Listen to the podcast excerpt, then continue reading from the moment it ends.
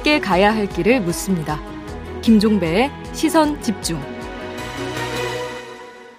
네, 조금 전 JB타임즈에서 전해드린 대로 어제 국회 법사위가 열렸죠. 공수처의 통신조회를 놓고 여야가 아주 거세게 맞붙었는데요. 지금부터 여야 의원 차례로 연결해서 이에 대한 이야기 좀 나눠보겠습니다. 국회 법사위 소속인 국민의힘의 전주혜 의원부터 연결하겠습니다. 나와 계시죠? 예, 안녕하세요. 반갑습니다. 네, 안녕하세요, 의원님. 일단 좀 본론 들어가기 전에 지금 국민의힘 법사위 간사가 바뀌었습니까? 네, 바뀌었습니다. 어제 어, 장, 윤한홍 의원님에서요. 네. 정재원 의원님으로 바뀌었습니다. 어, 예, 간사가 왜 바뀐 거예요?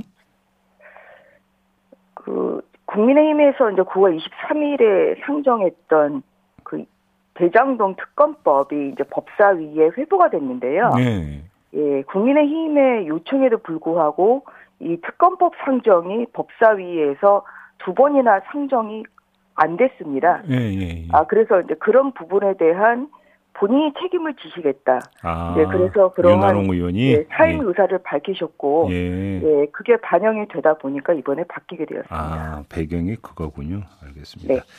자, 통신조회 얘기를 좀 하죠. 불법 사찰이라고 지금 보시는 거죠? 그렇습니다. 음, 그렇게 규정하는 좀 근거를 좀 말씀을 해주세요, 의원님.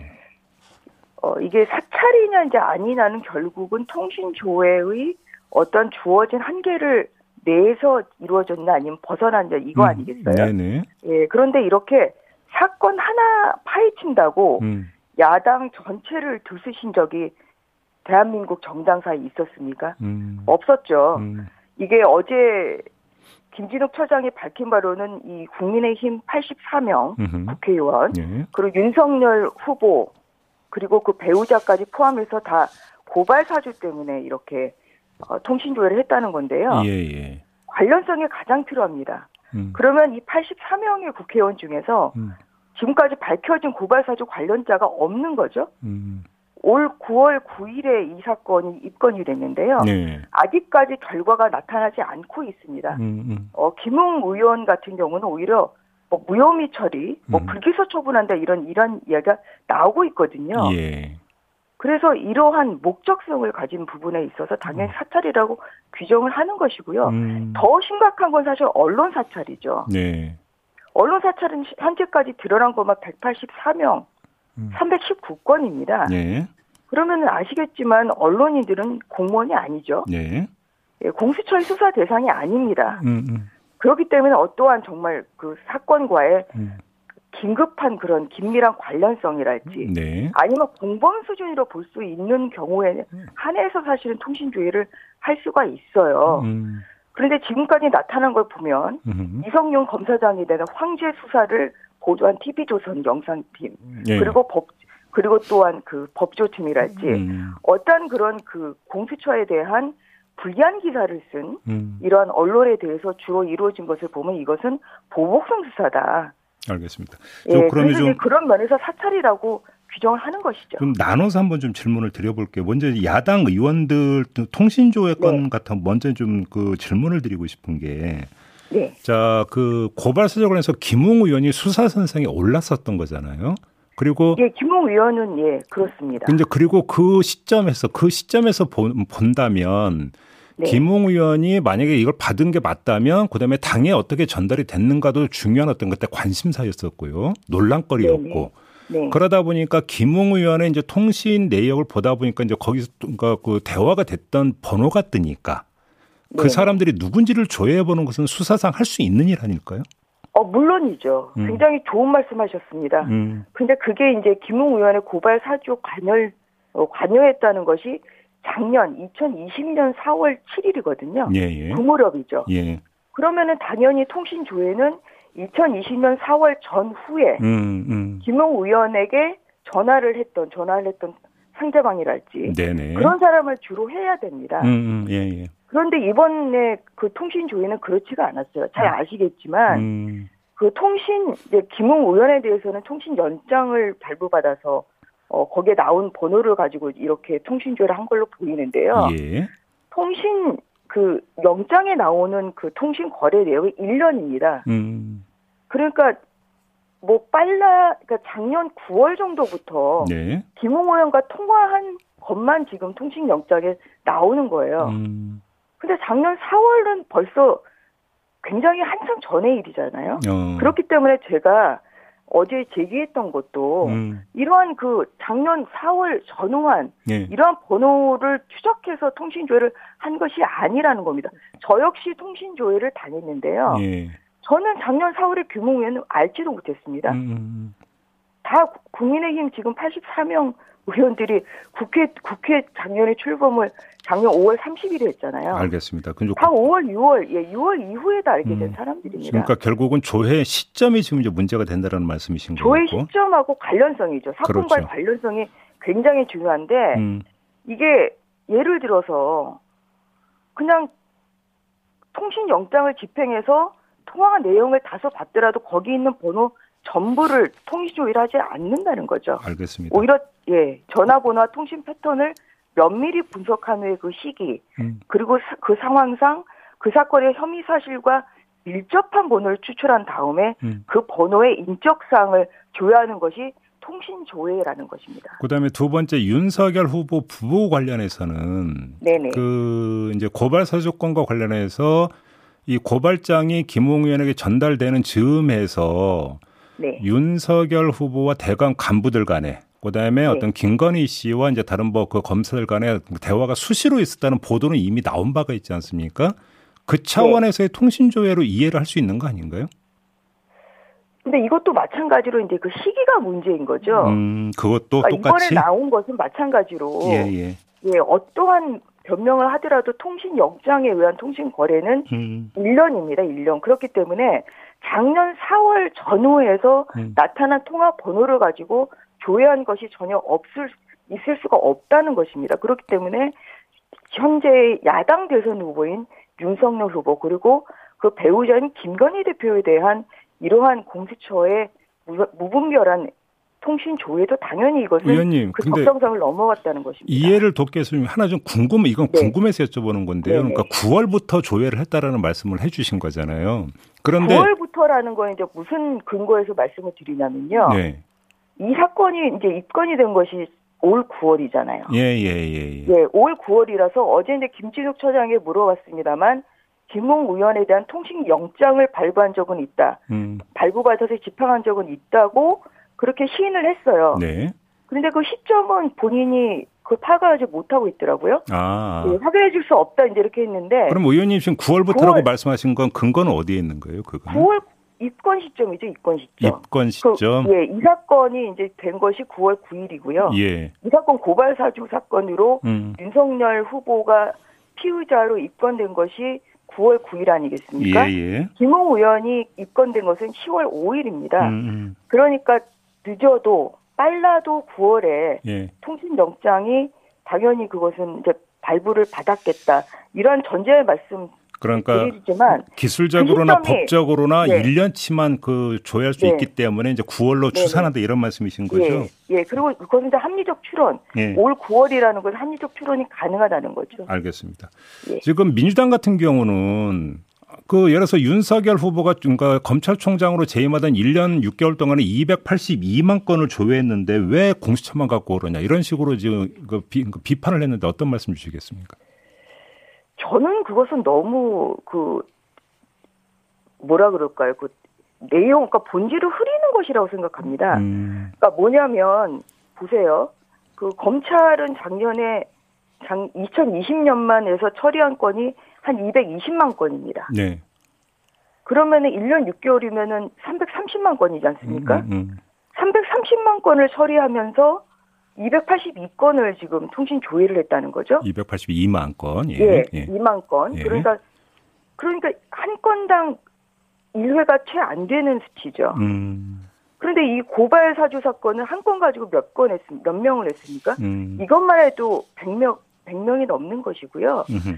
예, 그리고 또 공수처가 지금까지 처리한 사건은 조희연 검사 그 교육감에 대한 사건 한 건이죠. 예, 예. 처리 건수 대비로 보면 음. 이거는 일대 한 그러니까 100배가 아니라 한 몇백 배가 되는 그런 수치의 음, 예. 통신 조회를 한 것이죠. 그런 건, 면에서 건수별 이제 통신 조회로 예. 이제 봐야 예. 되는데 그래서 예. 이제 그런 부분에 대한 언론의 지적이나 음. 민주당 의원님의 지적은 어, 명백한 물타기인 것이고 사건의 본질을 흐리는 것입니다. 알겠습니다. 요점은 어떻게 보세요? 이게 이제 그 건건으로 하지 말고 통신조회가 너무 이제 그 무분별하게 진행이 되고 있다라고 한다면 제도 개선도 네네. 필요하지 않겠습니까? 법률 개정 요인은 어떻게 보십니까?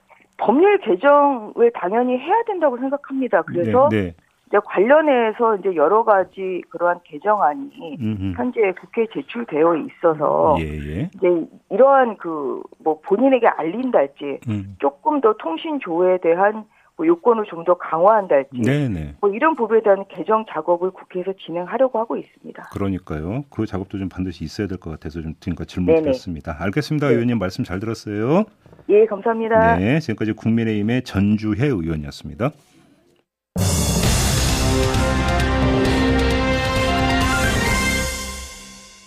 네, 이번에는 더불어민주당으로 가겠습니다. 국회 법사위 더불어민주당 간사를 맡고 있는 분이죠. 박주민 의원 스튜디오로 모셨습니다. 어서 오세요. 네, 안녕하십니까. 이게 뭐 논점이 여러 가지가 있어가지고 자 사찰이라는 어떤 국민의힘의 주장에 대해서 어떤 말씀 주시겠습니까? 일단 전제부터 좀 먼저 말씀을 드리겠습니다. 음. 그러니까 수사기관이 자신이 갖고 있는 권한을 음. 어, 함부로 사용하는 것 어, 이것에 대해서는 뭐 저도 당연히 반대하고 수사 관행에 문제가 있다. 네, 그다음에 네. 어, 저희 당도 당연히 반대합니다. 음. 그렇기 때문에 20대 국회 때이 음. 통신자료 제공 요청 관련돼서 제도를 개선하겠다라는 법안을 제출한 바가 있고요. 음. 근데 그 당시 국민의힘에서 반대해서 이게 통과가 안 됐죠. 네. 수사기관이 자유롭게 좀 더 수사할 아, 수 있어야 된다라는 이유로 국민의힘이 반대했습니까? 네. 음. 어, 그래서 그런 부분은 명확하게 좀 전제를 하고요. 네.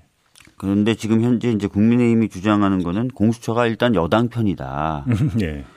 그래서 특정한 사람, 특정한 정당을 대상으로 정치적인 탄압의 목적으로 이게 불법적 사찰을 한 것이다라고 이제 딱 규정을 하는 부분에 대해서는 음. 저희들이 동의하기가 어렵다는 겁니다. 그래요. 네. 음.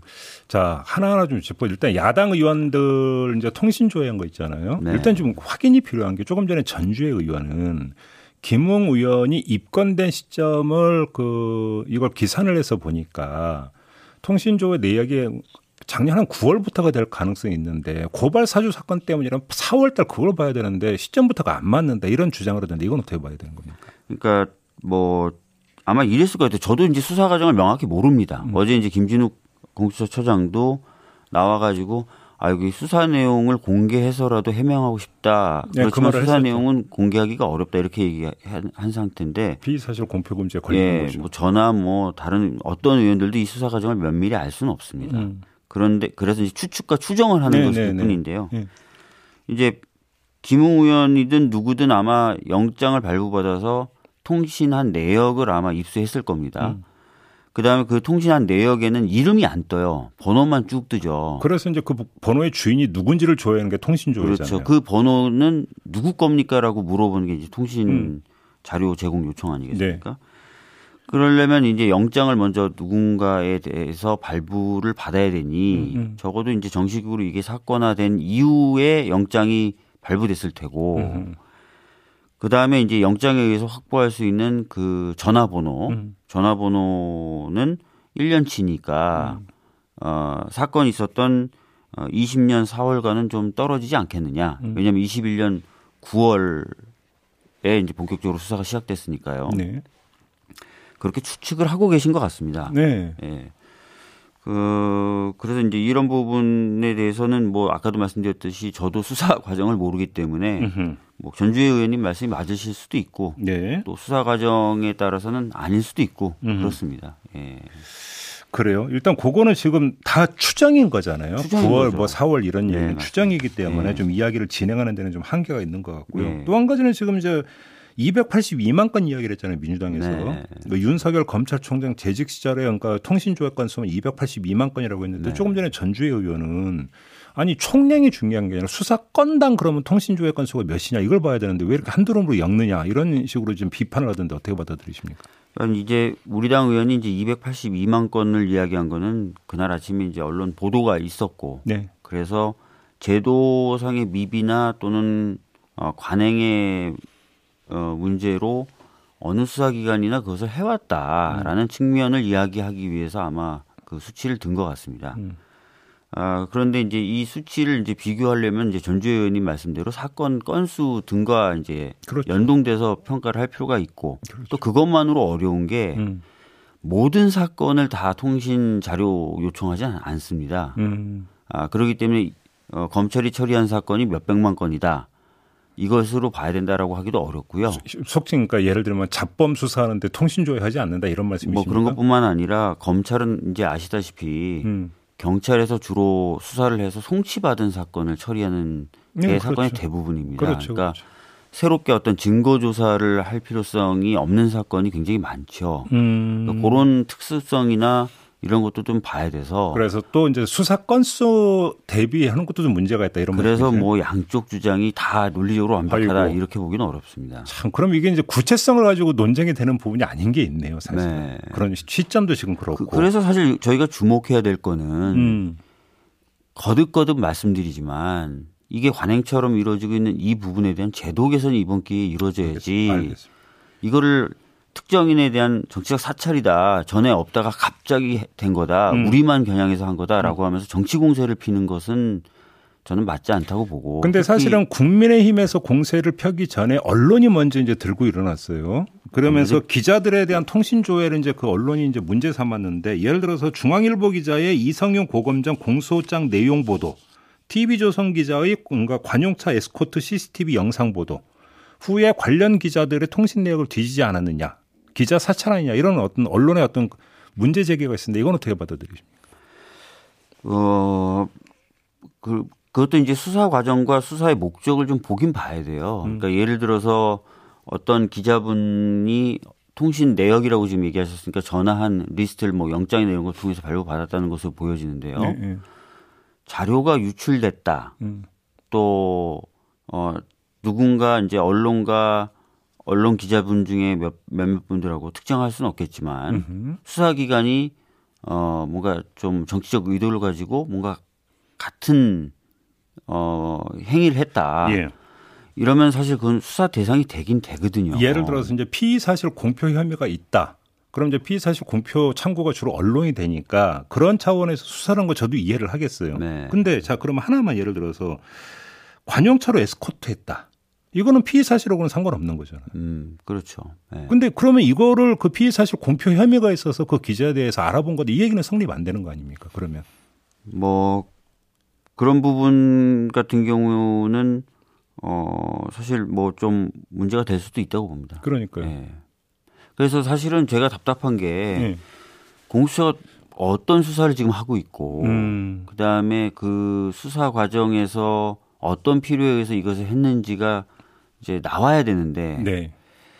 어 그래야 이제 정확한 평가가 가능하지 않겠습니까? 음, 음. 이거를 일방적으로 문제가 없다고 얘기하기도 어렵고 네. 또 일방적으로 무조건 정치 사찰이며 정치적 탄압이다라고 하기도 어렵고요. 음흠. 그래서 어 일정 부분 공수처가 수사가 좀 진행된 것은 좀 결론을 내릴 수 있는 것 그래서 음. 이런 것들 좀 결론을 좀 내려주는 게 좀 필요한데 네. 문제는 공수처가 참 답답한 게 그 수사를 하면서 결론을 내린 게 별로 없어요 아직까지. 조의원 교육관건 딱 하나 있죠. 그 검찰로 넘겨서, 넘겨서 검찰이 네. 결론을 내렸죠. 그러니까요. 네. 지금 뭐 고발 사주권이 뭐냐 결론 내리고 하나도 없죠. 알겠습니다. 근데 자 이거 하나 여쭤볼게요.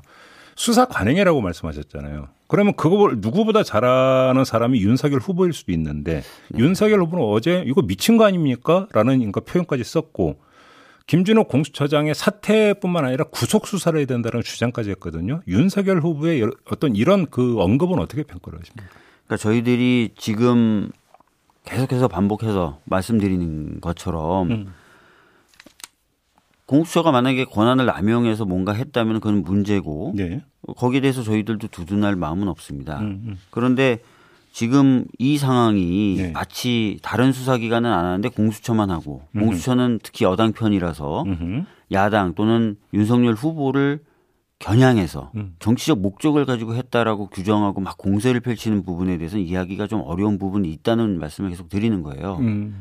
특히 이제 국민의힘 같은 경우는 아까도 말씀드렸던 것처럼 20대 국회 때 이 제도를 개선할 수 있는 법안이 나와 있음에도 불구하고 그 당시에는 수사기관이 좀 더 자유롭게 수사를 해야 된다는 이유로 반대를 했었고 네. 윤석열 후보자는 검찰총장으로서 음, 음. 그 건이 몇 건이 됐든 이 시스템이 어떤 시스템인지 잘 알고 본인들도 많이 했던 거란 말이에요. 네, 네, 네. 근데 그런 것에 대한 어떤 어 인정이라든지 음. 또는 그런 것에 대한 반성이라든지 음. 그런 것에 대한 평가 없이 무조건 이거는 사찰이다. 그래서 저쪽은 다 그만둬야 된다라고 얘기하는 것은 좀 말이 안 돼 보인다. 오히려 거죠. 그게 정치 공세라고 보십니까? 저는 약간 정치적인 의도는 있다고 보여요. 그 의도가 뭡니까, 그러면? 아무래도 최근에 이제 지지율이 좀 음. 떨어지고 있고 음. 그러다 보니까 이제 본인이 피해자이다. 과거부터 계속 써왔던 프레임이죠. 음, 음. 사실은 그렇지 않다고 법원 판결도 나왔지만 예. 피해자이다는 것을 좀 부각시키려고 하는 것 그것 아닐까라는 예. 생각이 듭니다. 예. 알겠습니다. 지금 그 말씀하신 김에 그러면 이 통신조회 말고요. 네. 지금 공수처 출범해서 그 끝맺음한 게 없다라는 말씀하셨잖아요. 네. 그러면 그럼 진행되고 있는 수사 상황에 대해서 혹시 뭐 그러니까 김진욱 그러니까 처장이 어제 보고하고 이런 건 없습니까 국회에서? 김진욱 처장이 막 괴로워하면서도 수사 내용은 또 얘기 안 하더라고요. 그래요? 예. 네. 사실은 뭐 얘기 안 하는 게 어떻게 보면 바람직한 것일 수 있습니다. 그래서 네. 저희들이 얘기한 게 네. 수사가 진행돼서 마무리 음. 지을 수 있는 게 있다면 음. 그 수사 대상이 굉장히 뭐, 어, 강한 권력을 가지고 있거나 네. 이렇다 하더라도 예. 결론을 좀 내려주는 게 필요하지 않겠느냐는 요구는 계속 했었어요. 예. 고발 사주권도 지금 아직 끝맺음이 안 된 거잖아요. 예, 고발 사주권도 지금 끝맺음이 안 됐고요. 음. 어, 법원에서 판결을 통해서 네. 이것은 불법한 사찰이 맞다라고 했던 그 판사, 판사 사찰 네. 그리고 특히 그 판사 사찰은 법원의 경우에는 윤석열 후보자가 총장 당시 지시했다라고 판결문에도 적시가 돼 있죠. 어, 그것조차도 지금 법원은 이미 판결을 내렸는데 음. 그거조차도 수사 마무리를 못 하고 있는 거죠. 관련해서는 그 윤석열 후보에 대한 수사가 필요한 사항이잖아요. 그 진행이 어떻게 되는지는 보고 화면 조사를 어, 서면 조사 네, 한 차례 했다는 거예요. 그래서 아. 저희가 사실 그것도 좀 답답한 게 네. 아니 법원은 여러 증거와 특히 당사자들의 양 당사자들 양쪽의 얘기를 다 듣고 음. 판단을 이미 윤석열 음. 총, 전 총장이 당시 지시했다고 판결만 써서 다 이미 판단까지 했는데 음. 왜 공수처는 이, 이거를 서면 조사만 하느냐. 심지어는 공수처장이 판사 사찰 문건에 대해서는 상당히 수사가 진행됐다라고까지 얘기를 해놓고도요. 네. 네. 알겠습니다. 근데 뭐 전주의 의원도 그렇고 의원님도 그렇고 일단은 지금 그 공통분모는 제도 개선은 진짜로 필요하다. 이거는 좀 동의하시는 거잖아요. 저는 이제 야당이 말 바꾸지 말고요. 네. 20대 때처럼 그렇게 음. 하지 마시고 음. 이 기회에 진짜 제도 개선 나섰으면 좋겠습니다. 통신조회가 필요하다는 점이 그러니까 인정이 되지만 제한적으로 엄격하게 네. 해야 된다. 방향은 이쪽인 거죠. 네. 방법은 두 가지일 것 같습니다. 통신 자료를 요청할 당시에 수사기관이 법원에 알겠습니다. 뭔가 통제를 받든지 아니면 통신사가 그 판단할 수 있거든요. 알겠습니다. 그 판단 자체를 좀 신중하게 할 수 있도록 제도를 만들든지요. 알겠습니다. 네. 이렇게 마무리하죠. 고맙습니다, 의원님. 네, 감사합니다. 더불어민주당의 박주민 의원이었습니다. 네, 시선 집중 2부 마무리하고 8시 3부로 이어가겠습니다. 잠시만요.